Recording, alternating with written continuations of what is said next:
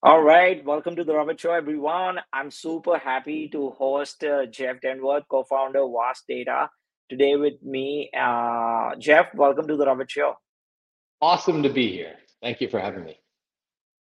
Thanks, uh, Jeff. In uh, I, last week, I was at uh, reInvent and um, uh, I got to learn about a lot about vast data platform. But uh, would you like for just for audience, would you like to give a brief outline of what uh, it is uh, that you do?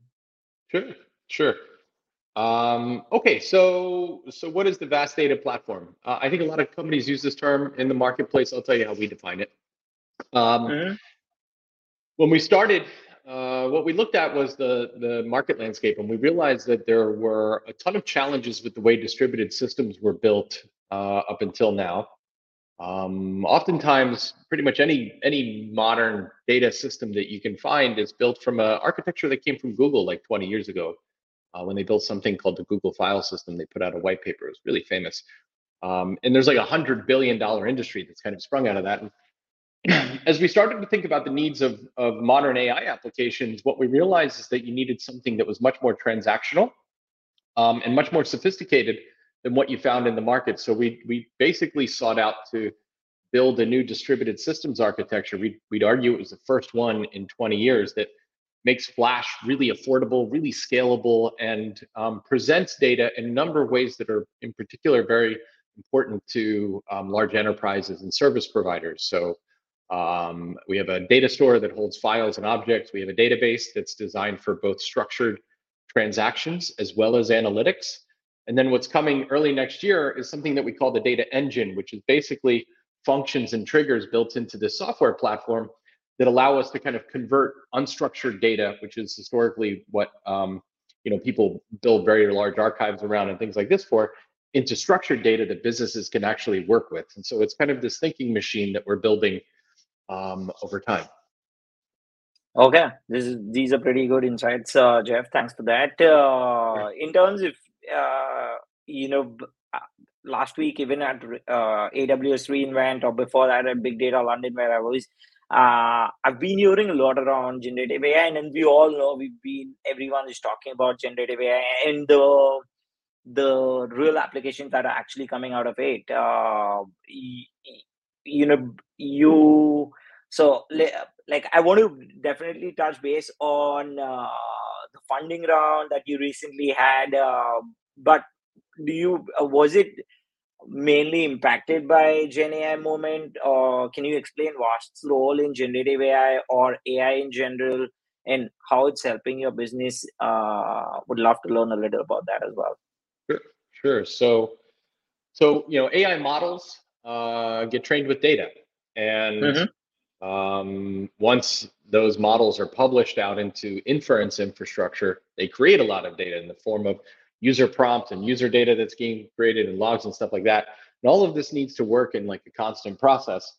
And so um, we've been really fortunate that um, if you build this new scalable architecture that makes uh, managing your data really affordable and is at the center of what generative AI is really good at, which is understanding unstructured data, um, we've been we've been working with some of the world's largest AI uh, model builders as well as model executors um, in mm-hmm. the world, right? So that extends to large enterprises that are now trying to figure out a way to use generative AI for, to basically enhance all their their business, their products, and their services.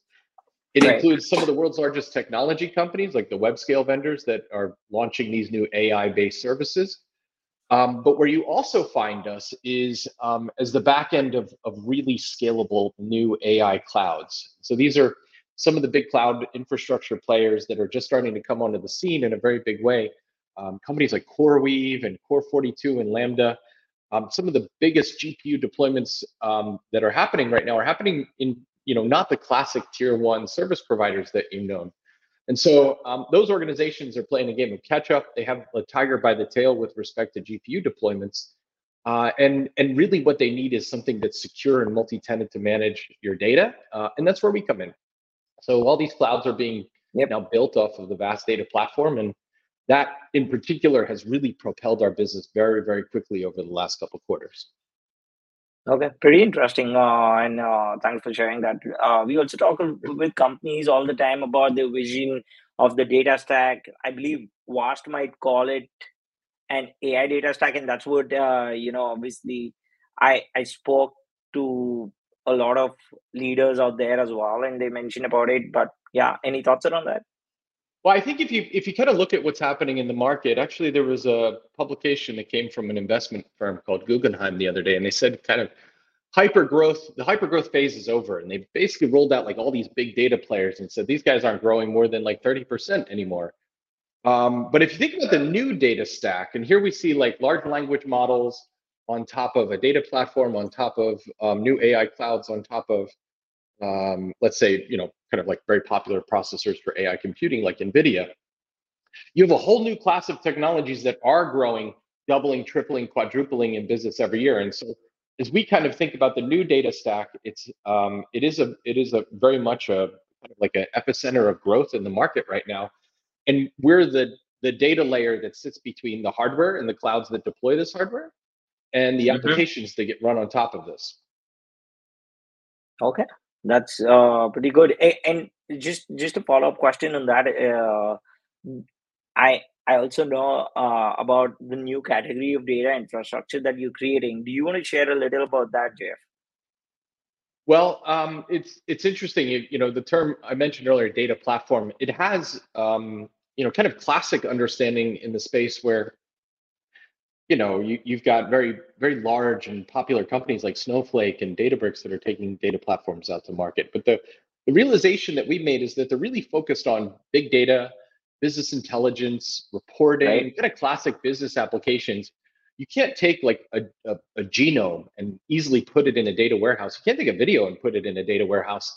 The interesting thing yeah. is that that class of data, unstructured data, is growing at um, it's it's sized roughly at like 20 times bigger than the data that can fit naturally into a database or a data warehouse. And so, what we see is if you build a, a like a, a, deep learning data platform, there's a mm-hmm. massive opportunity that's 20 times larger than the classic big data opportunity that is only possible because of neural networks and because of GPUs. Right. So really exciting times because now you can take like most of the world's data that's been sitting in archives and has been dormant you can start to ask questions from it and you can start to discover upon it.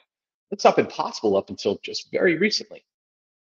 Wow. I i can only imagine uh, building a new category takes so much uh, work and so much research at the same time and you'll have gotten that journey in uh, making that mark. So thanks for sharing that jeff. Uh, uh, also uh, just just on this question, on December seventh, Vast announced its Series E funding round.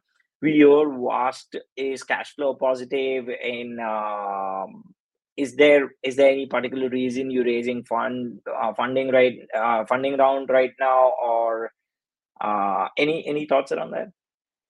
Well, um, when you when you built a business that's roughly tripling on an annualized mm-hmm. basis at the level that we are you're talking about hundreds of millions of dollars of arr uh, annualized revenue. Um, right. and it's cash flow positive. You can imagine that we get a lot of investor interest. Um, now cash flow positivity to your point means that you know it, it, we don't really need funding. Like there's um, there's not a good application for it here. Um, but we do use these things a we use it to generate interest right? Um, a it mm-hmm. generates interest in the bank. Um, but really you know in terms of overall global visibility, we want people to understand that something new and very special is happening here. And so yeah. um, we've almost tripled our valuation between now and 2021. If you think about this, wow. like most of the market is really down since then. So we're overperforming at a time where people are still underperforming. Um, and we wanted to tell the world that and, and having really like top tier investors like um, like Fidelity and NEA and and Bond and and Drive Capital, like these are organizations that are making very serious bets, uh, and to have them come in and validate us has been very special. That's awesome, and congrats on uh, uh, congrats again on you know the C- uh, Series E funding. It definitely uh, gives you gives you that uh, positive push as well in terms of the valuation and other stuff that he just mentioned. Uh, talking about that, uh, I what should customers expect from Vast in the next year from a product standpoint? Do you want to share anything around that? Um, well, from a product perspective, I think you can see a few things happening. One is we're we're off creating um, partnerships with uh, many of the world's largest cloud builders, and we're creating partnerships with some of the world's largest uh, server vendors that are basically putting servers either in public or private cloud data centers. And so, um, from a portability perspective, we kind of think about VAST as like the, um, the the data center operating system or the data center data operating system that will basically be everywhere.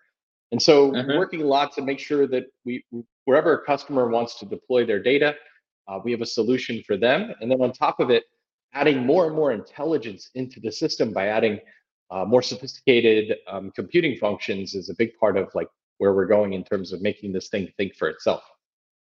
Okay, that's awesome. Uh, also, one one interesting question that I've been asking all the data leaders, all the AI leaders out there, uh, since we are just around uh, the corner, 2024 is just gonna come. Uh, are there any interesting data predictions for 2024 uh, that we can put on record by Jeff? Uh, the hype machine will not slow down, is my bet. How about that? Okay. It's, yeah. Uh, no, I think it's uh, amazing to see the investments that customers are are planning to make next year. So I think this is going to go on for a very long time, and we're we're really fortunate to be right in the center of it. Love it. Uh, this is uh, awesome, Jeff. I can't wait to see uh, what's next for Vast. And uh, you mentioned about like obviously off air. You also mentioned about uh, the India market, and you'll be here in Mumbai. So uh, happy to catch up. And uh, we'll talk more about it in a different session for sure. Uh, but do you want to share anything uh, on top of your mind if you want to? Um, so we we've just started our um, kind of like our, our Asia Pacific expansion. And um, we have now a new sales leader that's come in, a gentleman by the name of Sunil. And he's, um, I, I, have to say, like every time I talk to him, the only country he can talk about, it seems most of the time, is India. So um, we've nice. been fortunate to be introduced to some really large um, and very progressive customers throughout India. And um, we're really excited about the potential for the platform there. Awesome! Can't wait. Uh, in all the best to capture the capture the APAC market as well. In uh, quick one, Jeff, if folks want to reach out to you, learn more about Vast, uh, where can they reach out? Oh, you can reach out to me at jeff at vastdata.com. But if you want to reach out to Vast, you have to go to vastdata.com. Awesome. This was great, Jeff. Thanks for doing it and thanks for taking the time out. Uh, looking forward to seeing the great heights that Vast is reaching for sure. Cool. Well, thanks for having me on the show. Really cool. Awesome. Thank you very much.